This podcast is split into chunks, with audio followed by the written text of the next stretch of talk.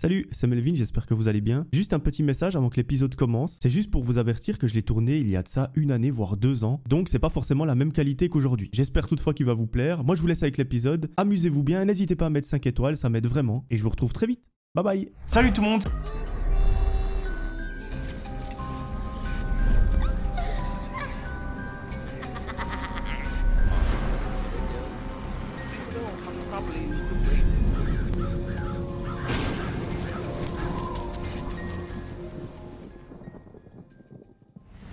La première, c'est l'histoire de Clara. À l'époque des faits, Clara a 24 ans, elle vit toute seule dans son appartement depuis déjà quelques années. Elle nous raconte qu'elle est en dernière année d'études et elle a une seule hâte, c'est de finir. Effectivement, elle a envie d'intégrer le monde professionnel pour gagner un petit peu d'argent et être indépendante, parce que jusqu'à maintenant, c'est ses parents qui payent son appartement, donc elle a beaucoup de chance. Et d'ailleurs, c'est vachement cool parce que ça, elle en a conscience. Elle nous dit dans l'histoire qu'en fait, elle est super privilégiée parce que pas tout le monde a des parents qui payent un appartement complet. Donc ça, je trouve vraiment cool. Elle nous explique qu'à l'université, tout se passe à merveille. Elle a des potes dans sa classe qui sont super sympas. Elle fait généralement beaucoup de sorties avec ces derniers. Elle s'amuse comme une dingue. Bien évidemment, il y a beaucoup de travail à faire. Elle a beaucoup de projets de groupe, des devoirs à rendre, etc., etc. Mais sa vie est plutôt bien équilibrée. Depuis quelques mois, Clara a une passion. Effectivement, elle qui n'a jamais été très sportive jusqu'à maintenant, s'est inscrite dans une salle de sport. Elle s'inscrit dans un fitness pour pouvoir y pratiquer la musculation, pour vraiment se bâtir un physique de rêve. Et elle nous raconte que dès la première première fois où elle a mis le pied dans une salle, ça a été le coup de foudre. Aujourd'hui, elle ne peut plus s'en passer, elle nous raconte qu'elle va 5 à 6 fois dans la semaine, c'est plutôt pas mal comme rythme. Et surtout, ce qui est vachement cool, c'est que là-bas, en plus de faire du sport, elle fait beaucoup de rencontres. Aujourd'hui, elle est vachement contente de sa vie parce qu'en fait, elle a les études qui vont bien, la partie sociale qui va bien et la partie sport qui va très bien aussi. Un fameux jour, on est alors jeudi, Clara se prépare pour aller à l'université, elle met ses plus beaux vêtements, elle prépare ses affaires et elle va tout droit en direction du bus. Au bout d'une petite dizaine de minutes, celui-ci arrive, il l'emmène à l'université. Là-bas, elle retrouve tous ses potes, ceux-ci se dirige vers la salle de classe et il débute les leçons. Pendant la première leçon, elle nous raconte que c'est un cours qui n'est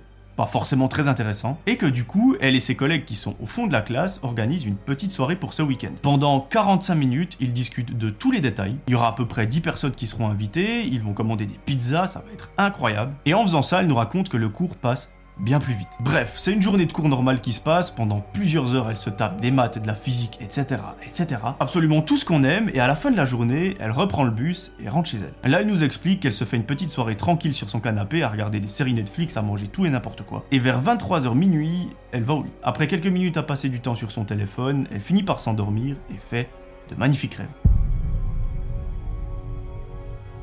Le lendemain matin, c'est le jour J. Ce soir, il y aura la fameuse soirée qu'ils ont organisée la veille et elle a trois diètes. Avant, bien évidemment, il y a une journée de cours qu'elle doit suivre, voire subir. Et bon, il y a une petite récompense à la fin et c'est cette fameuse soirée. De nouveau, notre amie Clara se prépare, elle prend le bus en direction de l'université, elle rentre dans la salle, elle commence les cours et tout se passe à merveille. À la fin de la journée, elle se retrouve avec tous ses potes devant l'université, histoire de tous se rassembler pour pouvoir aller chez elle. Parce que oui, cette fameuse soirée aura bien lieu chez elle, dans son salon, donc trop contente. C'est un appartement qui n'est pas non plus très grand, donc c'est pour ça qu'elle a invité qu'une, entre guillemets, dizaine de personnes, mais euh, ça devrait largement suffire. Une fois tout le monde réuni, ils prennent tous le bus et se rendent chez Clara. Là, ils s'installent dans le salon. Avant d'arriver, ils sont passés dans une petite épicerie pour acheter quelques boissons, histoire de faire un petit apéro avec plein de trucs à manger, plein de trucs à boire, que ce soit vraiment une ambiance conviviale. La soirée peut commencer, ils sont tous trop contents d'être là parce que ça a été une longue semaine, ils ont dû faire beaucoup de travail pour l'université, leur vie personnelle à côté, etc., etc. Et au bout de deux heures à discuter autour de petits apéritifs,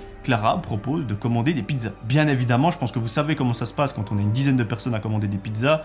Euh, ça prend à peu près 1h30, 2h pour que tout le monde ait donné son choix. Et généralement, quand on appelle la pizzeria, il y a toujours une erreur à la fin. C'est exactement ce qu'il se passe chez Clara. Elle nous raconte que ça prend une plombe avant que tout le monde ait choisi sa pizza. Mais qu'au final, ils s'en sont sortis et en plus, la pizzeria, n'a pas fait d'erreur. Donc, euh, que demander de mieux? Après une petite heure et demie à attendre, les pizzas arrivent enfin chez eux, tout le monde se régale, et la soirée continue. Un peu plus tard, ils font des jeux de société, des jeux où il y a un petit peu d'alcool pour s'amuser. Elle nous raconte que ça reste quand même de façon modérée, donc euh, tout va bien. Arrivé une heure du matin, tout le monde plus ou moins fatigué, plus ou moins sur une autre planète, et la soirée arrive gentiment à son terme. Les invités disent merci beaucoup à Clara de les avoir accueillis, c'était une super soirée. Faut absolument qu'il replanifie ça, mais là, euh, il est l'heure de rentrer. Clara se retrouve donc seule chez elle, elle décide de ranger un petit peu le salon, histoire que le lendemain ça soit pas en bordel, et au bout d'une petite demi-heure, elle va se préparer dans la salle de bain, et elle va finalement dans son lit. Vous allez voir, le sommeil va être de courte durée. On est alors 4h du matin, Clara est dans un sommeil assez léger, quand tout à coup,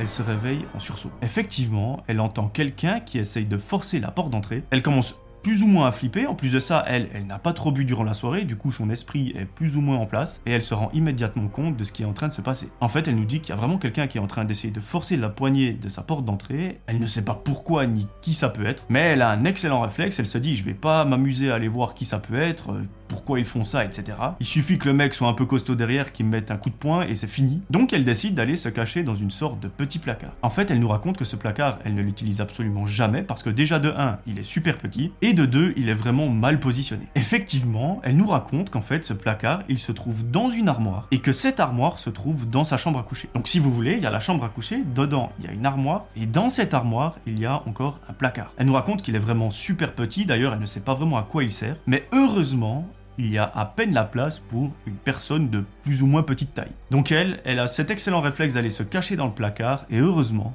parce que quelques secondes après, la porte d'entrée de l'appartement s'ouvre. Elle, elle a pu se cacher entre-temps, donc elle est en guillemets à l'abri, mais elle nous avoue que à ce moment-là, elle est vraiment en flip total. C'est d'ailleurs totalement compréhensible parce qu'en fait, elle s'est fait réveiller au milieu de la nuit avec une personne qui est en train de bourriner sa porte, elle sait pas qui c'est, ce qu'elle veut, et je serais pareil dans son cas. Elle essaye de faire le moins de bruit possible, elle contrôle sa respiration histoire de pas lâcher des gros souffles, jusqu'au moment où la personne qui est entrée dans son appartement rentre dans sa chambre à coucher. Là, dans sa tête, elle se dit c'est mort, il va me trouver, il est venu me chercher moi euh, pour, euh, je sais pas, me kidnapper, me tuer ou j'en sais rien quoi. Elle retient carrément sa respiration, mais là, la porte de l'armoire s'ouvre. Elle, ce qui l'a fait vraiment flipper, c'est qu'en fait, le placard dans lequel elle est, il est pas complètement fermé. Enfin, la porte est fermée, mais en gros, c'est pas un truc avec une plaque qui cache tout. En gros, la porte du placard, elle est un petit peu hachurée entre guillemets, donc elle voit un tout petit peu à travers. Là, elle se dit, il y a deux options. Soit les vêtements qui sont dans l'armoire vont me cacher, donc la personne va juste venir fouiller l'armoire pour voir s'il y a des objets de valeur, et du coup il va pas remarquer qu'il y a un placard encore derrière. Soit c'est la première chose qu'il voit, il me kidnappe et je ne vois plus jamais la lumière du jour. Elle nous dit que le gars fouille l'armoire pendant quelques toutes petites secondes, mais pour elle ça lui paraît être des heures. Heureusement,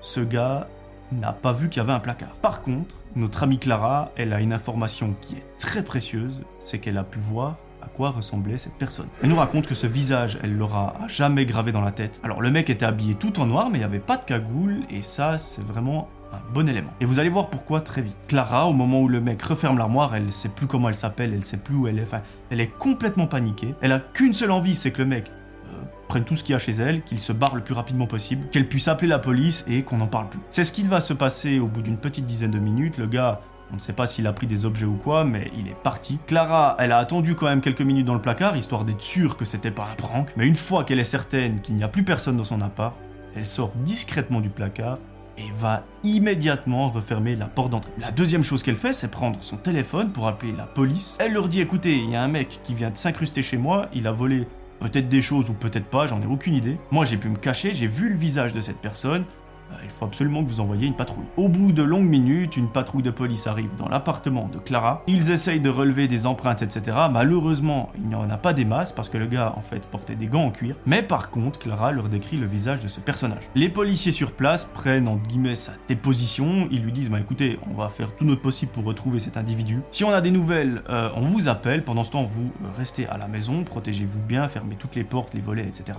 Et on vous tient au courant. Bien évidemment, Clara n'a pas réussi à redormir, du coup, elle est en full nuit blanche. Le lendemain, elle a carrément peur de sortir de chez elle, du coup elle s'enferme à la maison, elle regarde des séries et elle s'occupe comme elle peut. Et là, c'est pas qu'elle oublie cette histoire, mais elle y pense plus. En fait, elle se dit, ben la police ne m'a pas rappelé, donc Logiquement, ils n'ont pas retrouvé cette personne, donc euh, on espère que ça n'arrivera plus et que cette personne euh, n'avait rien à faire avec moi. À ce moment-là, c'est deux semaines qui passent sans que Clara ait des nouvelles de la police. Lorsqu'un fameux jour, elle va à l'université, elle suit des cours qui sont absolument terrifiants. Tellement ils sont chiants, elle nous raconte qu'elle n'a absolument pas envie de les suivre, mais elle est obligée. Mais par contre, à la fin de la journée, elle se réjouit d'une seule chose, c'est d'aller à la salle de sport. La sonnerie retentit à la fin des cours, Clara trop heureuse, elle peut enfin se rendre à la salle de sport. Arrivée là-bas, elle se prépare, elle se met en condition, elle va dans la salle, elle s'échauffe un petit peu, et là, elle est terrorisée. Effectivement, lorsqu'elle est en train de faire un échauffement, elle regarde en direction de l'accueil et elle voit qu'il y a une personne qui est en train de parler à un des employés de la salle. Et vous imaginez bien, la personne qui est en train de parler à l'employé,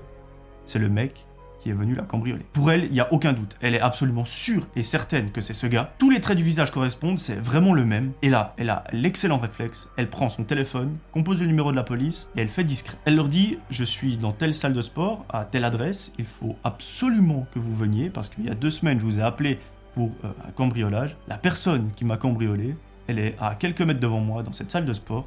Donc, ramenez-vous le plus vite possible et arrêtez-la. Une fois raccrochée, elle fait comme si de rien n'était, elle continue de s'entraîner comme si elle avait rien vu. Parce qu'en fait, elle, elle connaît le gars, mais lui ne sait pas du tout, vu qu'il ne l'a pas vu pendant le cambriolage. Et au bout de 10 petites minutes, une patrouille de police arrive et interpelle l'homme. Une fois que celui-ci a été emmené dans la voiture, Clara s'approche d'un policier pour lui demander 2-3 euh, trucs. Le policier la remercie énormément parce que grâce à elle, bah, ils ont pu arrêter un mec potentiellement dangereux. Clara, à ce moment-là, elle est super mal, elle sait pas trop comment réagir parce qu'en fait, c'est beaucoup de choses qui s'accumulent en deux semaines. Mais elle nous raconte que les jours qui suivent, ça va un petit peu mieux. Au bout de quelques toutes petites semaines, elle a pu gentiment ressortir de chez elle seule, profiter un petit peu. Cette peur d'être cambriolée à nouveau est complètement partie et ça, on est super heureux pour elle. On n'a pas beaucoup d'informations concernant la personne qui l'a cambriolée, par contre, on sait qu'apparemment c'était pas son premier cambriolage, c'était pas son coup d'essai et euh, voilà. Il a été arrêté, il a été jugé pour ce qu'il a fait et justice a été rendue. Voilà, c'est la fin de cette première histoire, j'espère qu'elle vous aura plu, je vous propose de passer directement à la deuxième. Celle-ci par contre, elle est super courte, j'en ai aucune idée de combien de temps elle va durer après le montage, mais ce sera probablement l'une des plus courtes sur la chaîne. Cette histoire,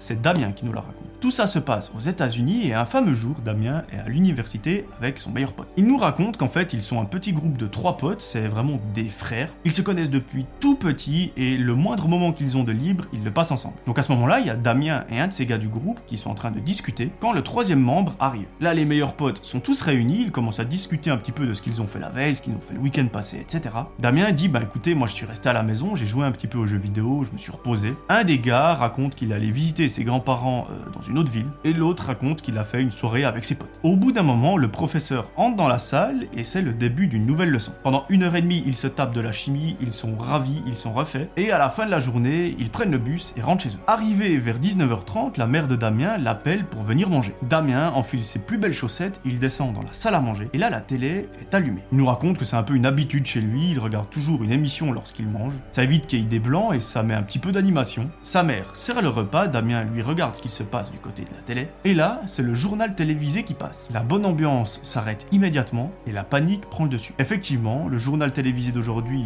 en fait, il s'agit d'une édition spéciale parce qu'apparemment, la police locale recherche un individu. Cet individu aurait commis une atrocité le week-end passé durant une fête. Il aurait ôté la vie à deux jeunes filles et là, la police diffuse un portrait de cet individu et ce n'est autre des membres du groupe dans lequel Damien se trouve. Il est tellement abasourdi en voyant le portrait qu'il lâche ses services, il y a tout qui se pète la gueule. Sa mère lui dit mais attends, c'est pas un de tes meilleurs potes? Damien ne répond pas, il est bouche bée, il ne sait pas quoi faire ni quoi dire. Et là, il nous raconte que le premier réflexe qu'il a, il est un petit peu bizarre, mais c'est de courir dans sa chambre, prendre son téléphone portable et d'appeler le troisième membre du groupe, donc son autre meilleur pote, celui qui est pas recherché. Il lui dit, mec, allume immédiatement ta télé, regarde le journal télévisé, il y a la vieille tête de notre pote qui est en grand au milieu de la télé, ils sont en train de le rechercher, apparemment il aurait commis un meurtre, enfin un double meurtre, mec, j'ai l'impression d'être dans une série d'horreur. Une fois l'appel terminé, Damien, il n'en a aucune idée de ce qu'il doit faire, et c'est là que son père lui dit, bah écoute, on va appeler la police, on va leur dire euh, que cette personne, on la connaît très bien, t'étais avec elle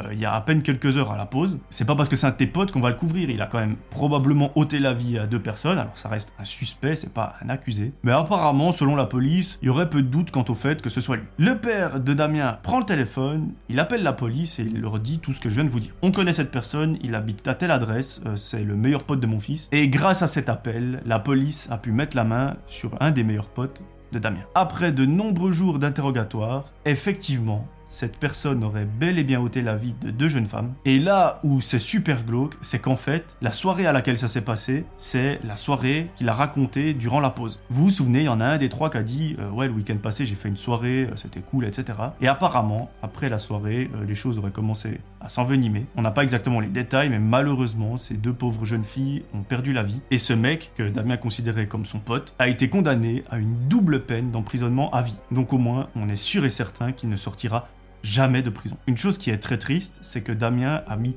des mois et des mois à s'en remettre. Effectivement, il considérait ce mec comme un de ses meilleurs amis, même plus que ça, un frère, et il a aucune idée de comment ce gars a pu lui mentir sur euh, tout ça, comment il a pu faire une atrocité pareille. Lui qui prônait euh, les valeurs de la vie sur Facebook, sur Twitter, etc il n'en a aucune idée de comment il a pu passer à l'action. Il est suivi par un psychologue, ça lui fait beaucoup de bien pouvoir s'exprimer. D'ailleurs, il a le soutien de ses parents et de l'autre meilleur pote du groupe. Et nous, euh, on peut que souhaiter un bon rétablissement et beaucoup de courage à Damien.